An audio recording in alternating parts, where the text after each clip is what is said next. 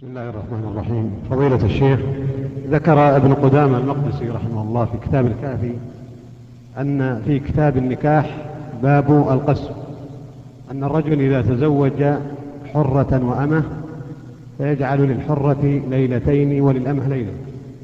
فكيف يجمع مع الحرة أمة مع أن أكثر أهل العلم ذكر أنه لا يكون ذلك إلا بشرطين؟ خشية العنت وعدم الطول للحرة إي نعم.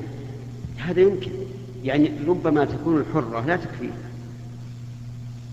وإذا كانت لا تكفيه فلا بد أن يتزوج امرأة. إذا لم يجد حرة ووجد أمة هذه الصورة.